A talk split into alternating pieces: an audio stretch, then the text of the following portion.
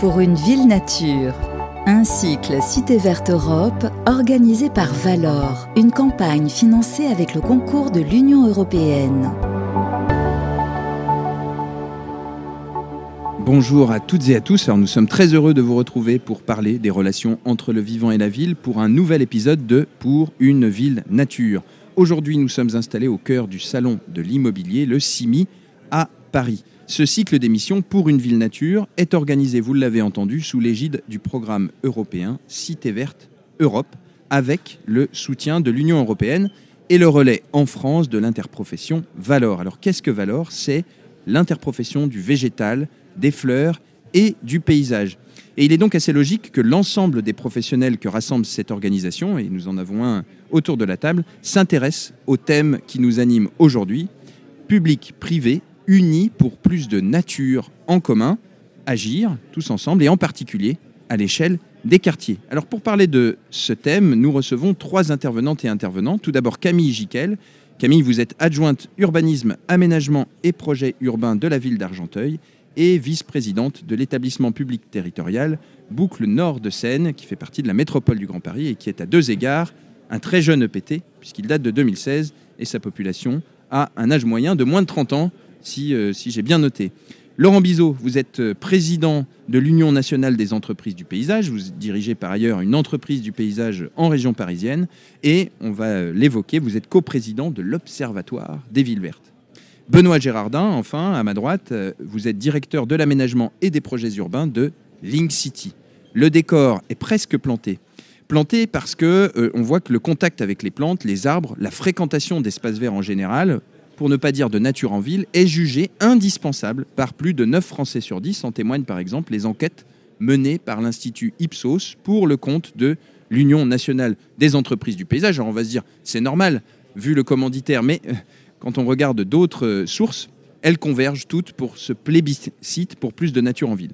Alors c'est un enjeu pourquoi? C'est un enjeu d'abord pour la biodiversité, euh, pour atténuer les discontinuités écologiques et même créer, certains parlent peut-être un peu de manière exagérée, de biodiversité positive dans les villes qui sont des zones grises, parfois de non-droit où on a chassé la nature. C'est aussi important pour l'adaptation au changement climatique. Nous vivons une période de trop d'eau après une période de sécheresse intense et on voit la nécessité de retrouver un cycle de l'eau local, la pertinence des sols et du végétal pour rafraîchir euh, et pour la circulation des eaux. C'est ce qu'on appelle les solutions fondées sur la nature. Et puis enfin, et peut-être avant tout, un enjeu social. Et c'est un des sujets que nous allons aborder en particulier aujourd'hui, puisque l'accès euh, du plus grand nombre à la nature est un sujet important. À ce titre, le journal Le Monde a consacré euh, tout récemment, début décembre, un article aux actions de la ville de Paris pour remplir ses obligations, les obligations qu'elle s'est fixées dans le cadre de son nouveau PLU, plan local d'urbanisme. On y lit que la ville s'est fixée comme objectif d'ouvrir 300 nouveaux hectares d'espace vert au public d'ici à 2040. Et ainsi, le seuil de 10 mètres carrés par habitant recommandé par l'OMS, l'Organisation mondiale de la santé, comme dans une circulaire ministérielle de 1973, serait alors atteint. En 1973, on disait les espaces verts et boisés sont indispensables à l'équilibre physique de tous les organismes vivants et à l'équilibre psychique des hommes. C'était le gouvernement de Pierre Mesmer qui le disait déjà alors, comme nous le rappelle le journal Le Monde. Et avec le réchauffement climatique, ils sont des espaces indispensables aux villes du futur, ajoute le journal, qui précise à Paris, où le dernier décompte affiche 8,6 mètres carrés par habitant, 5,8 en dehors des bois, le défi est immense puisqu'entre 2014 et 2020, seulement 30 hectares ont été créés sur un total de 1883 hectares et qu'il n'existe presque plus de foncier disponible.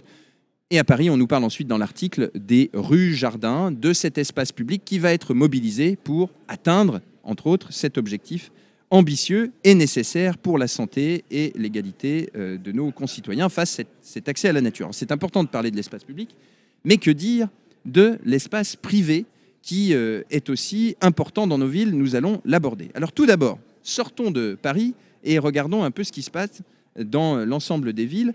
Euh, Camille, vous nous excuserez de donner la parole tout d'abord à votre voisin euh, de gauche. On vous la donnera juste après.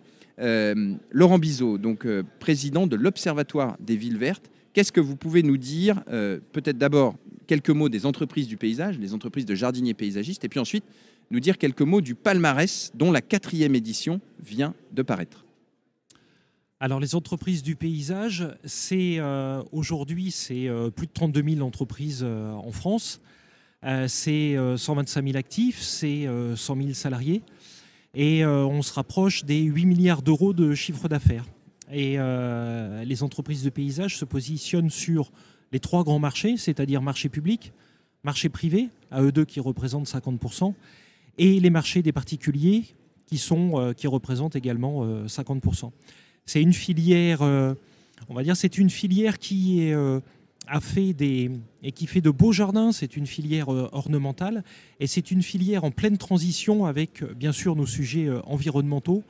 nos sujets de réchauffement et c'est vraiment une, une filière qui est très clairement au cœur de l'ensemble des sujets qu'on veut, qu'on veut évoquer aujourd'hui. Et puis pour rappel, c'est aussi une, une, filière qui embauche, c'est important de le dire, une filière qui euh, embauche environ 35 personnes par jour et on considère qu'il nous en manque autant. Alors, comme vous le disiez, c'est euh, l'UNEP, les entreprises du paysage. Euh, on publie avec Ortis, Ortis qui sont les, c'est l'association des, des, responsables de la nature en ville. Donc l'UNEP et Ortis régulièrement déjà font des études, comme vous l'avez rappelé, Pierre, euh, dernièrement sur euh, les bienfaits euh, du, du verre en ville. et également, tous les trois ans, on publie l'Observatoire des villes vertes. Et là, très dernièrement, eh bien, le, on va dire le podium a été rendu. Mhm. Et aujourd'hui, en fait, bah, trois, trois, villes arrivent sur ce podium qui sont Angers, Rennes et Strasbourg. Alors pour rappel, on, on questionne environ une centaine de villes euh, toutes ne répondent pas, mais pour la plupart, euh, elles, y répondent. Et donc, euh, cette année, Angers, Rennes et Strasbourg sont arrivés sur le podium. Angers qui conserve sa place de leader, hein, ça fait quelques palmarès où c'est toujours Angers. Rennes qui prend la deuxième place du classement et qui gagne 5 points par rapport à la dernière édition qui datait de 2020. Mhm. Et puis Strasbourg qui fait une entrée remarquée dans ce classement et qui prend directement la troisième place. Alors, euh, dans le top 10, est-ce qu'il y a des nouveaux entrants? Et puis, euh, de manière générale, est-ce qu'il y a des, enseignements qu'on tire euh, de, ce, de ce palmarès de l'Observatoire des villes vertes? Alors, on va dire qu'il y a deux, deux, grandes villes qui font directement leur entrée. Strasbourg, qui fait une entrée, donc on l'a dit, directement sur la troisième place. Reims, en huitième position. Et puis Paris, qui prend quand même la dixième place, puisque Paris jusqu'alors n'était pas dans ce classement. Uh-huh. Et donc on se félicite quand même de voir la capitale ah qui rentre, euh, qui rentre euh, dans le classement.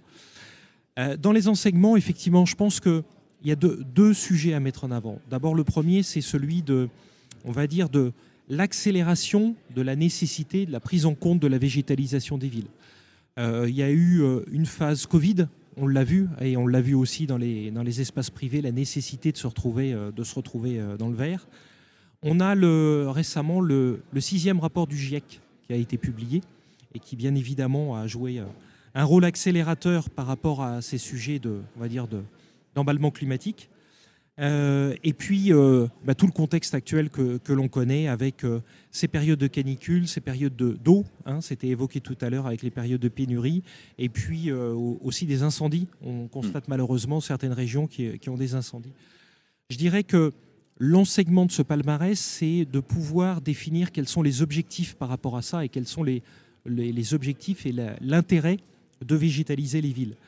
Euh, je pense qu'on on peut ressortir trois ou quatre grands axes. C'est bien évidemment la gestion des eaux de pluie, c'est un problème parce qu'il vaut beaucoup mieux, on le sait, un sol qui soit non artificialisé. C'est des eaux, qui, euh, des eaux que l'on va garder, que l'on ne va pas euh, gaspiller. C'est bien évidemment les créations d'îlots de fraîcheur. Donc ça, c'est mhm. véritablement le sujet avec euh, des degrés en moins dès qu'il y a des, des, arbres euh, qui sont plantés euh, en ville. Et puis, c'est bien évidemment, comme on peut l'imaginer, offrir un cadre de vie beaucoup plus agréable aux habitants. Et d'autant plus qu'on le sait, là où aujourd'hui on a 50% de la population en moyenne qui habite en ville, ce phénomène va s'accélérer et on aura dans les années à venir euh, nécessairement beaucoup plus d'habitants. Donc il va falloir légitimement leur offrir un cadre de vie beaucoup plus agréable. Alors, leur offrir un cadre de vie beaucoup plus agréable, c'est important, vous le, vous le précisez. Euh, merci pour cette synthèse de l'Observatoire des villes vertes, qui est en quelque sorte un partenariat public-privé, puisque Anne Marchand, qui en est la coprésidente, présidente d'Ortis, les responsables de Nature en Ville sont euh, côté régie publique, et c'est bien un attelage entre les entreprises de jardiniers paysagistes et euh, les régies publiques que, que vous représentez. Offrir ce cadre de vie plus vert, c'est important, mais les statistiques sont têtues. Aujourd'hui, on nous dit en moyenne, c'est un chiffre qui est, utilisé par l'UNEP, qu'entre 50 et 80% des espaces verts urbains sont de maîtrise d'ouvrage privé. Pour être précis, je vais vous donner trois chiffres euh, documentés. Dans la métropole de Lyon, 70% des espaces verts sont euh, de maîtrise d'ouvrage privé, des euh, jardins individuels, de copropriété, d'entreprises, etc. Dans la ville de Nantes, intramuros, ce sont 50% et à Paris, c'est plus du tiers des espaces perméables qui sont en cœur d'îlot.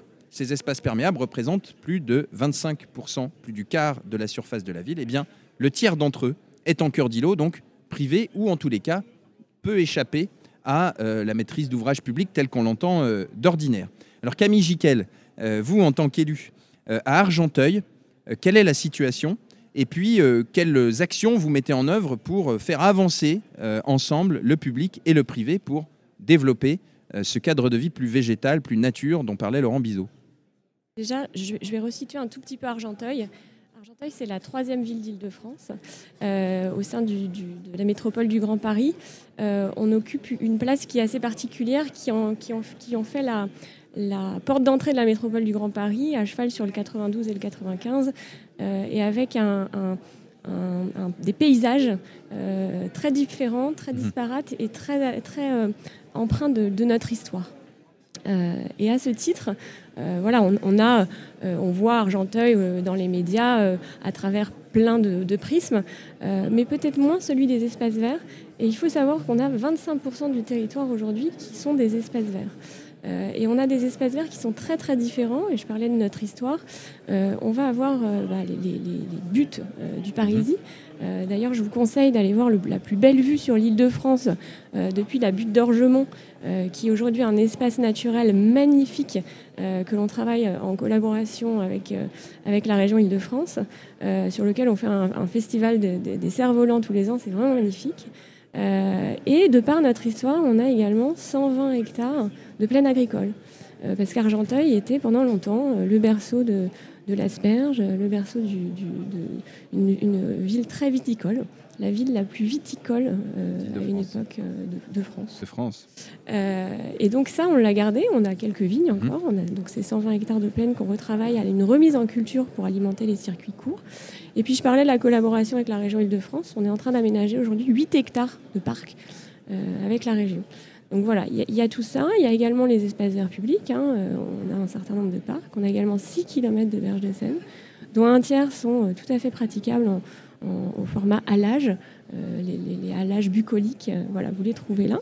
Euh, et donc ça, faut le savoir. Et, c'est assez rigolo parce que c'est une, une, histoire aussi de perception. On parlait tout à l'heure des mhm. espaces verts par habitant, etc.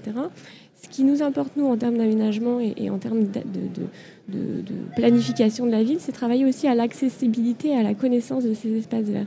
Il y, a, encore des habitants qui ne connaissent pas forcément les accès au, au but d'Orgemont ou, aux berges de Seine. Euh, mais il y a aussi voilà, cette industrialisation qui, euh, et cette, urbanisation qui, euh, qui a marqué la ville. Et aujourd'hui, on est dans un travail plutôt de, reconquête, notamment des berges de Seine, en allant travailler à des franchissements piétons et mobilité douce en collaboration avec la métropole du Grand Paris et le département du, Val d'Oise.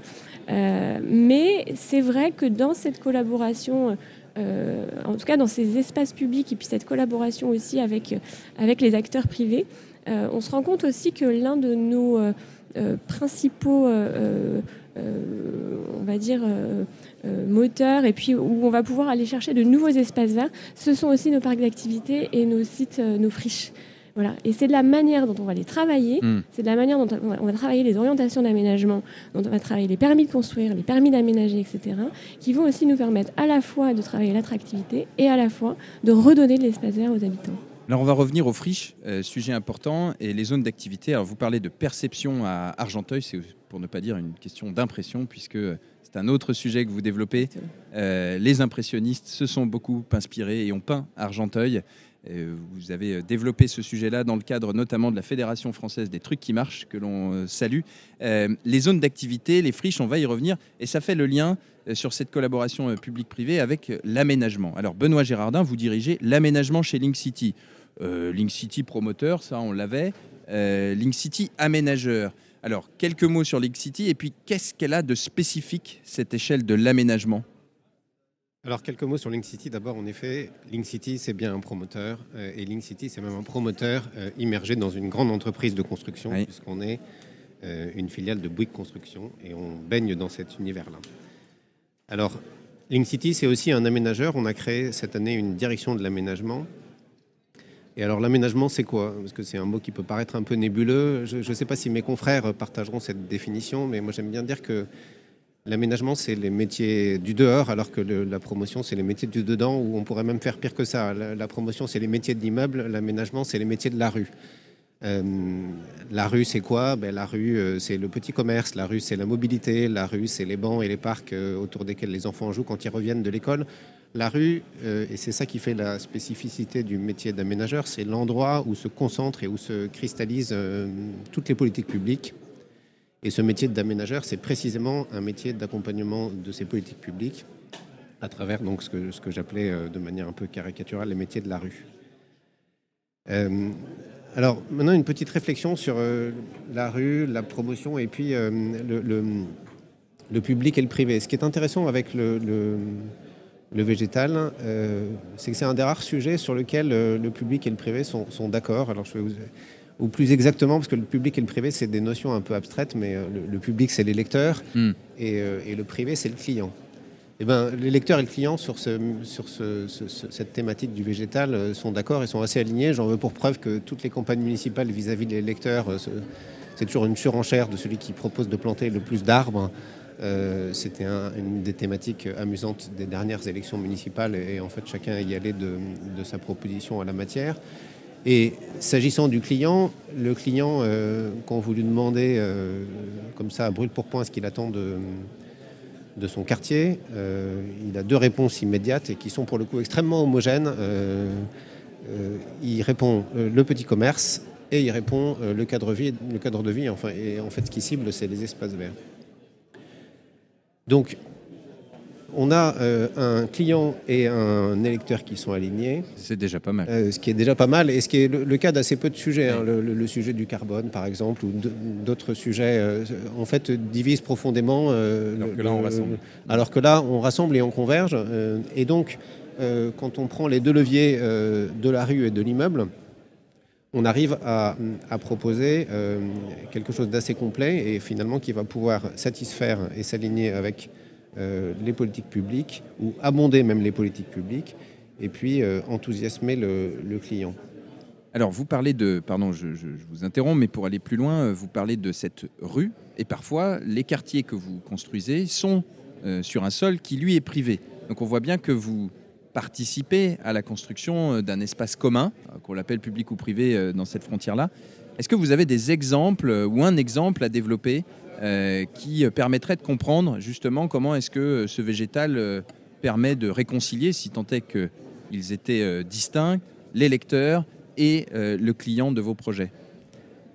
Oui, mais le, plus grand bonheur pour nous, c'est d'avoir euh, quelque chose sur lequel s'accrocher. Alors, euh, on a toujours en tête que le promoteur, quand il rencontre un arbre ou une zone humide, alors c'est la catastrophe parce que ça fait sauter euh, un immeuble, deux immeubles, une série d'appartements. Mhm.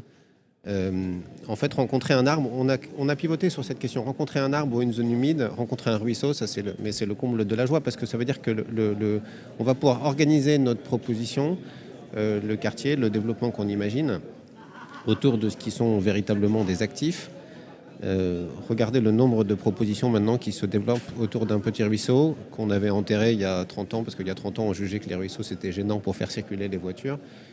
Et bien aujourd'hui, euh, sur, la, vingtaine de projets que, pousse Link City, il y en a trois qui sont euh, non plus organisés autour d'une rue au sens un peu classique du terme, mais autour d'un petit ruisseau avec son cheminement, ses jeux, son îlot de fraîcheur, c'est ce que vous évoquiez tout à l'heure. Euh, donc notre plus grand bonheur, c'est de trouver ce petit bosquet, cette petite zone humide pour arriver à organiser le quartier autour de ça et à créer, à considérer que c'est une richesse ou c'est un point de départ de notre opération. Mhm. Et c'est autour de ça qu'on va structurer nos, propositions en mélangeant alors des espaces publics et des espaces privés, parce que aussi l'avantage d'avoir un client et un électeur qui est aligné, c'est qu'on peut euh, bâtir une proposition commune et qui effectivement fait fi de ces frontières qui, quand vous regardez la ville vue d'avion ou même quand vous la vivez, ne, sont pas des frontières très matérielles. Mhm.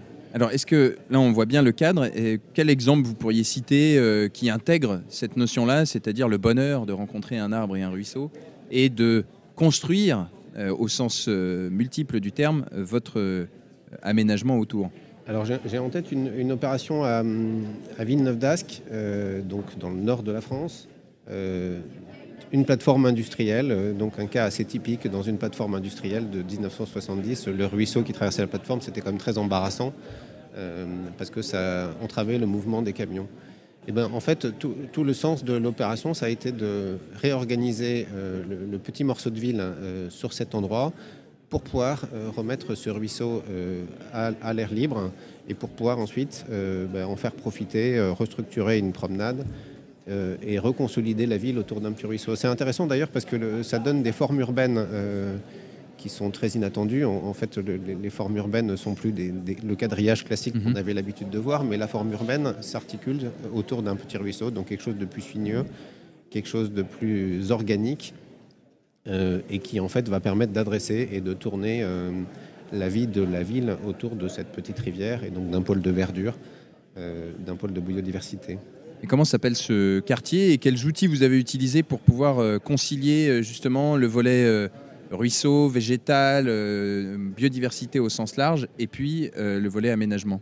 Oui, alors ce quartier s'appelle la Maillerie et la question des outils est une bonne question parce que quand même on est euh, initialement on est dressé comme des chasseurs et pendant 30 ans notre métier c'était d'aller chercher un champ et puis de se dire chouette on a trouvé un champ on va pouvoir planter un immeuble dedans. Donc notre, notre premier tropisme ou notre première dérive n'était pas de, de de savoir s'organiser euh, correctement ou organiser un, morceau de ville euh, autour, de, autour d'un ruisseau. Euh, pour ça, il y a des outils, effectivement. Celui qu'on a utilisé sur cette opération, donc c'est le label Biodiversity Ready. Alors le label, quand on parle de label, on imagine toujours que c'est une médaille, mais en fait un, un label c'est pas du tout une médaille, enfin ou alors ça n'est qu'ultimement une médaille. Un label c'est surtout un outil, hmm.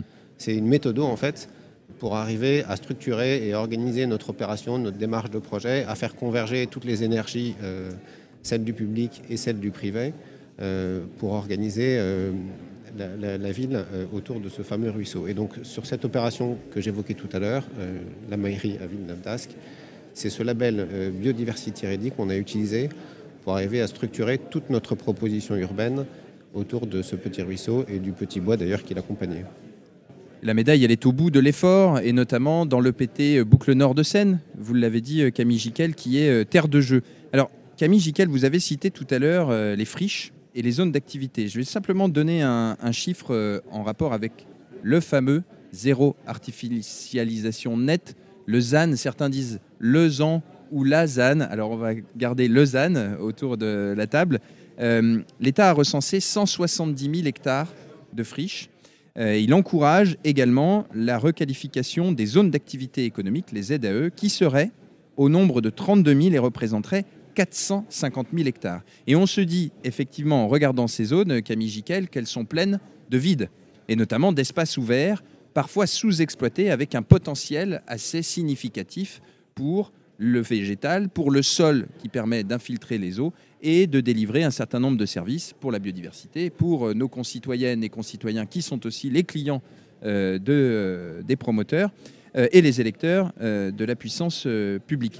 on pense notamment au sujet de la requalification des entrées de ville et d'un autre volet qui est celui du retail, du commerce, puisque les ministres en charge du commerce, Olivia Grégoire, et de la transition écologique, Christophe Béchu, ont annoncé il y a quelques semaines un plan avec 24 millions d'euros pour des études en vue de la requalification de ces zones. Euh, au fond, question pour, euh, pour tous les deux, Camille Giquel et Benoît Gérardin, est-ce que euh, il y a là un vivier extraordinaire et comment est-ce qu'on peut faire, Camille Giquel, pour mobiliser les acteurs de ces zones à être meilleurs dans leur réponse C'est les outils d'aménagement et de programmation comme les PLUI, c'est ça l'alpha et l'oméga? Ou il y a d'autres dispositifs Alors, il y, a un premier dispositif qui est assez simple, c'est le bon sens paysan et qui est basé sur le dialogue. Mhm. Donc au lieu de rajouter des fiches et des documents, effectivement, ça commence par là. Euh, blague à part, mais c'est n'est pas vraiment une blague parce que c'est essentiel quand même. Euh, effectivement, on travaille sur, euh, donc là, sur le territoire Boucle Nord de Seine, on travaille sur le PLUI actuellement, mais à la ville d'Argenteuil, on a également travaillé il y a, deux ans de ça sur une charte de l'aménagement durable parce que c'était essentiel pour nous ça va mieux en le disant et ça va mieux en l'écrivant. Et c'était essentiel pour nous de le dire et de l'écrire. Et on a rassemblé euh, tous les acteurs de, l'immobilier, au sens large du terme, pour effectivement expliquer ces règles. Ces règles, c'est l'intérieur et l'extérieur. C'est comment on s'intègre dans l'environnement, mhm. comment on vit à l'échelle du bâtiment, comment on partage les espaces, et puis comment on vit dans son logement. Il y a un mot dans ce que je viens de dire qui est assez essentiel pour moi, c'est partage.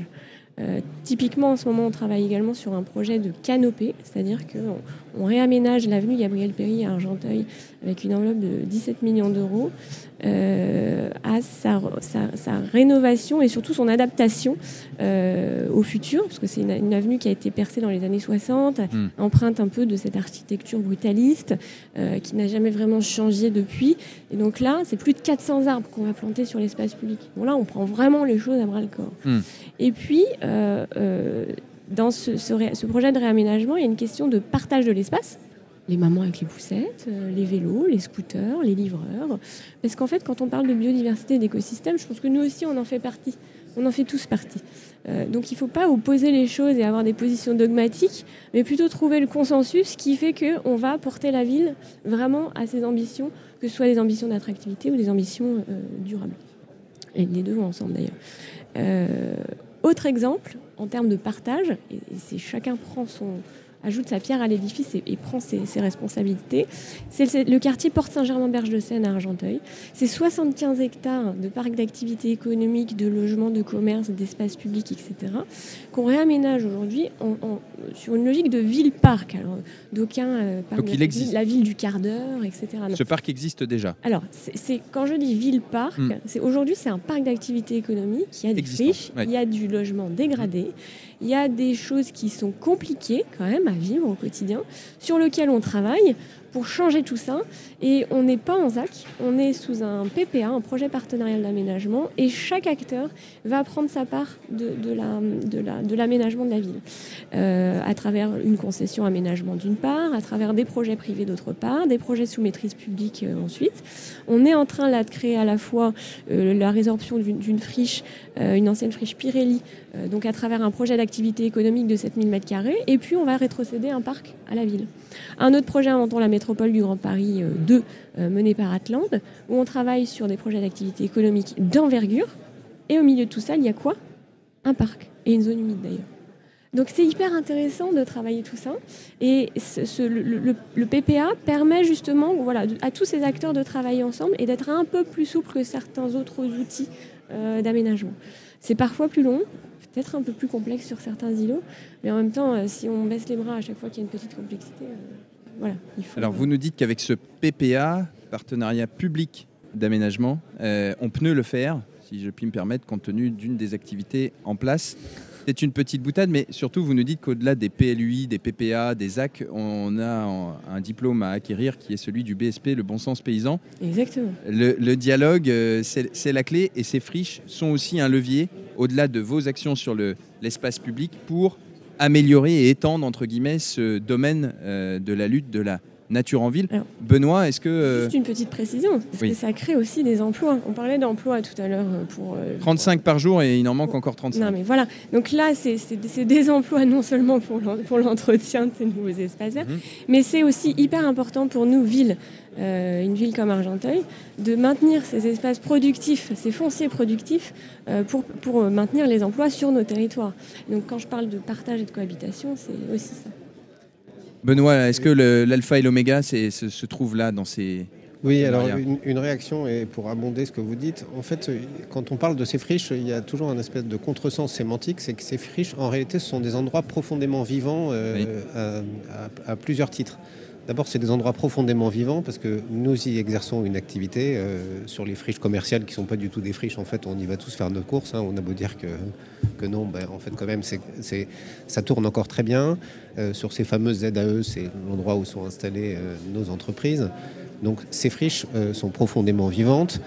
Et ces friches ont un autre élément intéressant, c'est qu'effectivement, dans les, dans les petits délaissés, et je, trouve ça amusant de les appeler comme ça, mais dans les espaces interstitiels de ces friches, on a tous eu euh, cette surprise de constater à l'occasion d'une étude, d'un petit diagnostic, mhm. que en fait ces espaces interstitiels sont aussi devenus nos, réserves naturelles euh, en ville, sont aussi des espaces, des espaces profondément vivants parce qu'ils ont été sanctuarisés et que euh, s'y est développée une, incroyable biodiversité qu'on retrouve assez rarement en ville. Et donc travailler sur ces espaces-là, il faut, bien se mettre en tête que c'est travailler sur du vivant à, double titre. Et euh, j'abonde dans votre sens. Pour travailler sur du vivant, euh, on peut poser tous les cadres qu'on veut, euh, toutes les structures qu'on veut. Enfin, à un moment, ça, nécessite du dialogue, de l'interaction permanente, de l'adaptation permanente. Et c'est ce qui caractérise pour moi le, travail sur ces friches. Et finalement, l'échelle du quartier à laquelle vous intervenez, est-ce que c'est la pierre angulaire entre le dedans, l'immeuble et son proche environnement, celui des bailleurs, celui des copropriétés, celui des entreprises, et puis euh, le grand espace public au sens euh, euh, de la rue, au sens de l'avenue, comme l'avenue Gabriel Péry à Argenteuil? Est-ce que c'est ça un peu votre, votre métier d'aménageur à cette échelle du quartier? C'est exactement ça, en fait. ces, espaces, c'est des espaces de, la grande échelle sur lesquels les, questions qui se posent sont des questions de cadre de vie, de mobilité, beaucoup plus que des questions d'infrastructure. Et donc, effectivement, c'est l'aménagement et l'échelle de la ville, l'échelle de la rue, l'échelle du dehors, euh, c'est la bonne échelle pour travailler sur ces friches. Alors, cette échelle, elle fait référence, on l'a vu, sur ces délaissés euh, qui sont des friches et finalement beaucoup de potentiel, beaucoup de vivants dans les interstices et aussi beaucoup de potentiel sur les zones euh, d'activité à proprement parler, puisque on y a généralement, lorsqu'il y a des espaces verts, des grandes étendues tondues qui pourraient révéler d'autres usages aussi pour nos concitoyennes et nos concitoyens, comme vous tâchez de le faire à Argenteuil. Euh, Laurent Bizot, il y a trois décrets d'application qui ont paru euh, il y a peu, euh, il y a deux semaines, je crois, à propos du ZAN. Qui, je le rappelle, a été introduit par la loi climat et résilience. Et le premier d'entre eux concerne la nomenclature des fonciers. Et là, roulement de tambour, c'est autrement dit ce décret qui définit les surfaces considérées ou non comme artificialisées. Et là, il y a quelque chose qui vous tenait à cœur, qui est que les parcs et jardins euh, ne sont plus reconnus comme des zones artificialisées, mais sont bien considérés comme des zones non artificialisées. Pourquoi est-ce que c'était si important de mener ce combat euh, par l'UNEP, mais aussi par l'interprofession Valor? Bah, Il faut imaginer un petit peu le contexte et l'aberration finalement, parce que là on est en train de parler de, de verre, de végétalisation, de nécessité de, de, végétaliser les villes et de trouver des surfaces, bien évidemment, euh, vertes pour créer ces espaces de nature. À aujourd'hui, jusqu'alors, euh, il faut savoir que les espaces euh, nature étaient considérés comme des zones artificialisées. Ça veut dire qu'on peut imaginer un jardin égale une route. Donc euh, je pense qu'il y avait vraiment quelque chose à faire sur le sujet parce que si on veut, encore une fois, végétaliser, faut lever ces obstacles-là parce que par des arrêtés, bah, bah, je vous donne un simple exemple, une friche industrielle qui, comme on vient de l'évoquer, qui pouvait être rénovée en parc, eh bien, par la définition, ne pouvait pas, euh, ne, pouvait pas être fait. Alors, euh, à la base, on a mené avec, euh, on a mené avec Valor et puis la FFP, qui sont les, paysagistes concepteurs, on a mené de nombreuses actions auprès, de, auprès du Sénat et on a essayé de porter plusieurs solutions. je vais vous en donner deux. La première solution, c'était de se dire il faut qu'il y ait une compensation en nature avec l'obligation de désimperméabiliser la même surface qui a été imperméabilisée je construis 500 mètres, je végétalise 500 mètres. Et puis bien évidemment la deuxième solution portée qui était de promouvoir bien sûr la désimperméabilisation euh, des sols avec euh, des, je dirais, des surfaces qui étaient devenues un peu obsolètes. On connaît, bien, on connaît euh, des sujets de parking. Hmm. il faut savoir qu'on avait déjà obtenu sur la loi climat et résilience l'obligation dans, dans un cadre de rénovation ou de création de parking de végétaliser, de végétaliser ces espaces. Alors, comme vous venez de le dire, bah, c'est tout récent, parce que c'est un décret du, 28 novembre, euh, qui finalement fait évoluer un peu la nomenclature par rapport à ça. et qui heureusement considère les espaces de nature, mais attention, ce sont à aujourd'hui uniquement les espaces publics de mhm. nature. Donc on pourrait aussi considérer que sur les espaces nature privés, comme encore des sols artificialisés. Donc notre combat est loin d'être terminé. Au moins aujourd'hui, euh, on va dire que sur ces espaces nature dans les zones publiques ne sont plus considérés comme des sols artificialisés et ce qui permet bien évidemment de pouvoir réhabiliter certaines surfaces euh, en zone verte. Qu'est-ce qui manque euh, peut-être, parce que ce débat il a été nourri aussi par des considérations écologiques en disant certains jardins sont assez stériles dans leur traitement. Qu'est-ce qui vous manque côté entreprise du paysage pour réussir ce défi? Pas, en termes de formation, en termes d'outils pour aller plus loin Bien, c'est ce que je disais un petit peu en préambule. C'est cette transition et cette évolution effectivement de notre filière. C'est une filière qui, était, qui faisait des, de beaux jardins. Euh, en, résumé, avec euh, par exemple, on pourrait considérer euh, un, gazon, un gazon plaqué, mm. des massifs de, plantation, d'arbustes, de fleurs, des allées, bien sûr, en, travaillant avec le minéral. Aujourd'hui, très clairement, c'est une filière qui va continuer à faire de beaux jardins, on est là pour ça, mais qui va aussi évoluer sur ces sujets euh, de, transition, ces sujets environnementaux, ces sujets de biodiversité. D'où une formation nécessaire, bien évidemment, au niveau des entreprises, pour arriver à avoir ces connaissances, là où, je dirais, on avait la connaissance des végétaux, hein, euh, c'est quand même le, cœur de notre métier, euh, et c'est aussi aujourd'hui la connaissance des sols, c'est important, parce que tout à l'heure, vous évoquiez la, plantation tous d'arbres avec euh, cette multitude d'arbres, mais je dirais aussi que les arbres doivent se planter dans un sol correct. Ça ne sert à rien d'aller planter des, arbres s'ils euh, ne sont pas bien plantés au bon endroit. Euh, c'est aussi bien évidemment la connaissance de, la faune. donc c'est une multitude de connaissances. Donc c'est une filière qui doit évoluer sur ces sujets, de, bien évidemment sur tous ces sujets qui la concernent et se former.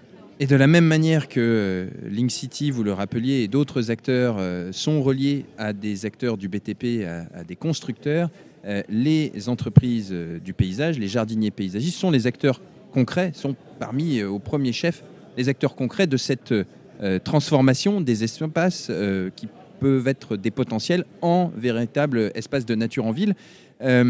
pour conclure, une question à la cantonade. Euh, Laurent euh, nous indique euh, tout le potentiel que peut représenter et la progression dans la nomenclature des espaces dits parcs et jardins, qui sont déjà des refuges pour un certain nombre d'espèces et des espaces pour les citoyennes et les citoyens, en particulier en ville. Il y a encore ce point de mobiliser cet espace privé qui n'est pas reconnu, un parc et jardin privé, comme non artificialisé. Euh, le fonds vert, qui a été euh, initié euh, par le gouvernement en 2022, se retrouve dans la stratégie nationale de biodiversité 2030. On nous dit, à partir de 2022, nous pourrons solliciter jusqu'à 500 millions d'euros. Donc il y a cette incitation des pouvoirs publics. Qu'est-ce qu'on peut faire pour accélérer cette transition vers plus de nature en ville en faisant fi de la dichotomie public-privé, que l'on soit une collectivité, que l'on soit côté promoteur-aménageur, ou euh, en tant que euh, metteur en scène, on va dire, acteur concret de tout ça, que sont les jardiniers paysagistes. Qu'est-ce qu'on pourrait euh, imaginer, proposer, un peu comme conclusion Camille Jiquel. Je pense qu'il faut systématiser les choses, entre guillemets. Là, on parlait de grands projets d'aménagement, mais il y a tout le diffus aussi. Euh, et, c'est pas forcément. Et ça, si on ne l'écrit pas, par contre, si on l'écrit pas, si on n'écrit pas ces exigences-là qu'ont les villes, c'est difficile de le retrouver, de se retrouver ce niveau de qualité environnementale parfois dans le diffus, ce niveau d'espace vert dans le diffus. Donc là, nous, par exemple, oui, c'est acté sur les grands projets d'aménagement tels que Porte Saint-Germain mhm. euh, ou les projets que je citais. Euh, et les projets d'action publique. Euh, mais tout ce qui est sur le diffus, c'est-à-dire les, transactions entre de, privé à privé, de gré à gré, et, voilà où nous on manage un petit peu l'intégration de tout ça dans l'évolution de la ville, ou pas d'ailleurs, parce que parfois rien c'est bien aussi, mhm. et ça aussi il faut se le dire. Et, finalement, ça, c'est pousser ces, petits objets d'urbanisme, entre guillemets, bah, à s'aligner là-dessus. Alors même si les bilans ne sont pas les mêmes, si les, logiques économiques ne sont pas forcément les mêmes, mais les pousser. Et puis il y a autre chose, c'est toute la partie, on n'en a pas parlé ce matin, mais toute la partie euh, pavillonnaire. Moi, Argenteuil, je vis comme à la campagne. C'est aussi un des gros attraits de la ville. Il y a mhm. des grandes zones pavillonnaires, on vit comme à la campagne, on est bien, on est entre voisins, il y a de l'entraide, c'est génial. Mais ça, faut le garder. Et aujourd'hui, les incitations qu'on peut avoir à densifier le pavillonnaire, c'est extrêmement compliqué pour une ville à gérer d'un point de vue humain, mhm. parce que ça, implique mhm. plein de choses. Je pense au BIMBI, le Build in My Backyard, qui est très populaire en ce moment. Euh, donc nous, nous, ça fait effectivement des choses à gérer en plus qui sont difficilement gérables par rapport à de la construction euh, euh, en résidentiel collectif, par exemple, qu'on maîtrise un peu mieux. et puis, mais surtout, ça, ça, artificialise. Enfin, je veux dire, des cœurs d'îlots en zone pavillonnaire où d'un coup vous avez six pavillons alors qu'à l'époque vous en aviez un. Enfin, voilà, je peux comprendre la logique voilà, du, du, propriétaire français. Mais, euh, mais ça, cette, incitation à la densification en zone pavillonnaire, puis ça c'est un autre effet. Mais ça, c'est peut-être l'objet d'une autre émission. Ça développe l'usage de la voiture. Voilà. voilà Donc, euh, il y aura un autre débat. En tout cas, ça, pointe la notion euh, d'équilibre. L'équilibre, c'est aussi l'équilibre économique. Brièvement, Benoît, est-ce qu'il y a une, une, planche de salut pour valoriser ces vides sans plomber vos, vos bilans? Vous l'avez un peu abordé. Et puis, on, on conclura avec Laurent Bizot. Alors, enfin, ces vides ont une valeur, on n'a aucun doute là-dessus, et ça, fait partie des vides qu'on arrive le mieux à valoriser. Moi, je trouve que notre boîte à outils, néanmoins, est encore un peu faible, et puis peut-être ça, c'est la main tendue euh, aux entreprises du paysage, et ça permettra ensuite de passer la parole à Laurent. Euh, on, dispose d'une boîte à outils extrêmement vaste qu'on a cultivée, c'est un mauvais jeu de mots, pendant 30 ans pour artificialiser les sols. Alors ça, on est hyper fort.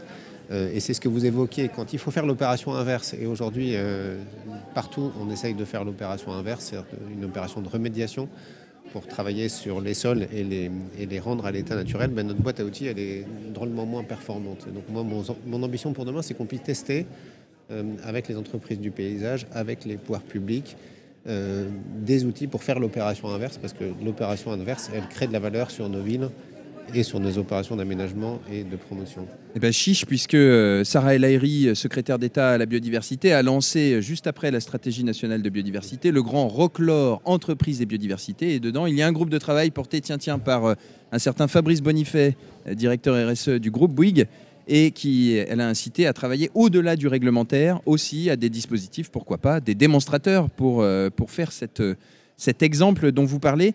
Euh, Laurent Bizot, pour conclure, euh, je crois que dans le palmarès euh, de l'Observatoire des villes vertes, il y a des villes qui sont plus fortes que les autres pour inciter les citadins à la végétalisation. Est-ce que quelles sont-elles? Et puis, est-ce que c'est là un levier d'accélération sur le sujet public-privé uni pour plus de nature en commun? Alors effectivement, il y a notre palmarès a fait ressortir un certain nombre d'exemples avec quelques villes. J'en citerai quelques-unes. Lyon, Rennes et Angers euh, on fait des programmes pour inciter beaucoup plus les citoyens donc, à, la végétalisation. Alors, c'est souvent, on a, parfois appelé ça des permis de végétaliser, c'est-à-dire au, pied des immeubles, avec plus ou moins de, plus ou moins de réussite. Et c'est aussi euh, des aides, ça peut être aussi des aides financières. Je citerai par exemple l'exemple de Coproasis sur Paris, euh, qui apporte des aides financières donc aux copropriétés. Il y a un programme qui a été mis en place par la ville de Metz qui a appelé ça Je fleuris ma rue. Voilà. Et puis un dernier exemple que je pourrais souligner, alors euh, Angers, Angers qui fait quand même beaucoup de choses, hein, je rappelle qu'il est depuis longtemps sur le podium, euh, qui donne un chèque euh, cadeau de 50 euros pour planter un arbre. Je pense que derrière tout ça, de toute façon, pour moi, tout a été dit ce matin, c'est-à-dire qu'il bah, n'y a pas le public et il n'y a pas le privé. On voit bien que ce sujet de végétalisation concerne absolument tout le monde. Aujourd'hui, de toute façon, euh, déjà, un, il y a une vraie prise de conscience du public par rapport à ça. Encore une fois, notre euh, partenaire Ortis a, mis euh, le thème de son congrès récemment sur ce sujet-là et sur mhm. le sujet finalement de, du travail commun public-privé et le sujet de la végétalisation des zones privées. Je pense que le, le gros travail qu'on doit faire aujourd'hui, c'est pour moi, c'est la sensibilisation des donneurs d'ordre dans les zones privées. Le public, et vous, le, vous, vous en êtes un, témoin. Euh, le, public en a conscience depuis des années. Donc le public fait en fonction de, ses budgets et surtout en fonction, de, je dirais, de ses surfaces vertes possibles, mais à ses limites. Le privé, comme on, comme on aime à le rappeler, suivant les villes, des fois on parle même de 70 à 80 mhm. d'une ville en zone privée. Le privé doit aujourd'hui prendre conscience justement de, l'utilité de, végétalisation et je dirais de, son rôle indispensable dans ces, dans ces sujets de, de, de, transition euh, écologique, environnement et de création d'îlots de fraîcheur. Euh, il y a encore beaucoup d'actions à mener parce que dans les zones privées, vous avez, on peut considérer que vous avez tout le secteur euh, immobilier, vous avez le sujet des jardins chez les particuliers, mais dans le sujet de la, de la promotion et le sujet de la copropriété, à aujourd'hui, le jardin est, malheureusement souvent considéré un petit peu comme une charge. C'est une surface, il faut la tondre, euh, ça nous coûte cher, etc. etc. Aujourd'hui, il faut prendre cette prise de conscience et, du rôle justement des copropriétés qui peuvent faire quelque chose et qui peuvent participer. Je suis convaincu, je suis convaincu de la sensibilité justement sur ce sujet de, des copropriétaires et qui voudront euh, parfaitement s'emparer de ce sujet et contribuer largement eh bien, la main est tendue aux copropriétaires, elle est tendue aux promoteurs, elle est tendue aux aménageurs. Euh, il y a un équilibre à trouver entre le pavillonnaire et la densification, un équilibre à trouver entre euh, la dédensification de certains espaces publics et puis l'intensification par ailleurs, le fait de révéler le potentiel des friches avec une pierre angulaire entre euh, l'action très locale dans sa copropriété et celle d'une grande avenue, c'est celle du quartier et cette notion d'aménagement, fabriquer la rue, euh, que l'on soit euh, un acteur privé ou un acteur public, comme vous le disiez, euh, Benoît Gérardin. Merci Camille Jiquel, adjointe à l'urbanisme, entre autres, de la ville d'Argenteuil. Merci, Laurent Bizot, président de l'Union nationale des entreprises du paysage, les jardiniers paysagistes, et aussi président de l'Observatoire des villes vertes, avec Anne Marchand d'Ortis, que l'on salue. Et merci Benoît Gérardin, directeur de l'aménagement et des projets urbains de Link City. Vous l'avez dit, lorsqu'un oiseau se pose sur un arbre, lorsqu'une goutte d'eau tombe sur le sol ou lorsque notre regard se pose sur un paysage, il euh, n'accorde pas vraiment d'importance aux limites administratives. Il ne considère pas de savoir s'il s'agit d'un square public, d'un alignement euh, d'une rue ou du jardin d'une copropriété. Au-delà de cette opposition publique-privée, c'est bien la notion de commun que nous proposent euh, ces espaces de nature. Et nous retiendrons cette phrase de Benoît Gérardin, rencontrer un arbre, rencontrer un ruisseau, c'est le bonheur absolu. C'est le bonheur absolu pour l'aménageur. Nous espérons euh, toutes et tous, euh, chères auditrices et chers auditeurs, que c'était aussi pour vous un bonheur, peut-être pas absolu, car il y a d'autres thèmes à aborder, notamment celui de la densité. Et celui de la densité, est-ce que la nature est un remède à la densité ou est-ce que c'est euh, plutôt un pansement pour la faire oublier? Nous l'abordons dans un autre épisode de Pour une ville nature. En attendant, restez avec nous, portez-vous bien, cultivez votre jardin et surtout, restons en lien. Pour une ville nature un cycle Cité Verte Europe organisé par Valor. Une campagne financée avec le concours de l'Union européenne. À retrouver sur Radio Imo, Radio Territoria et toutes les plateformes de streaming.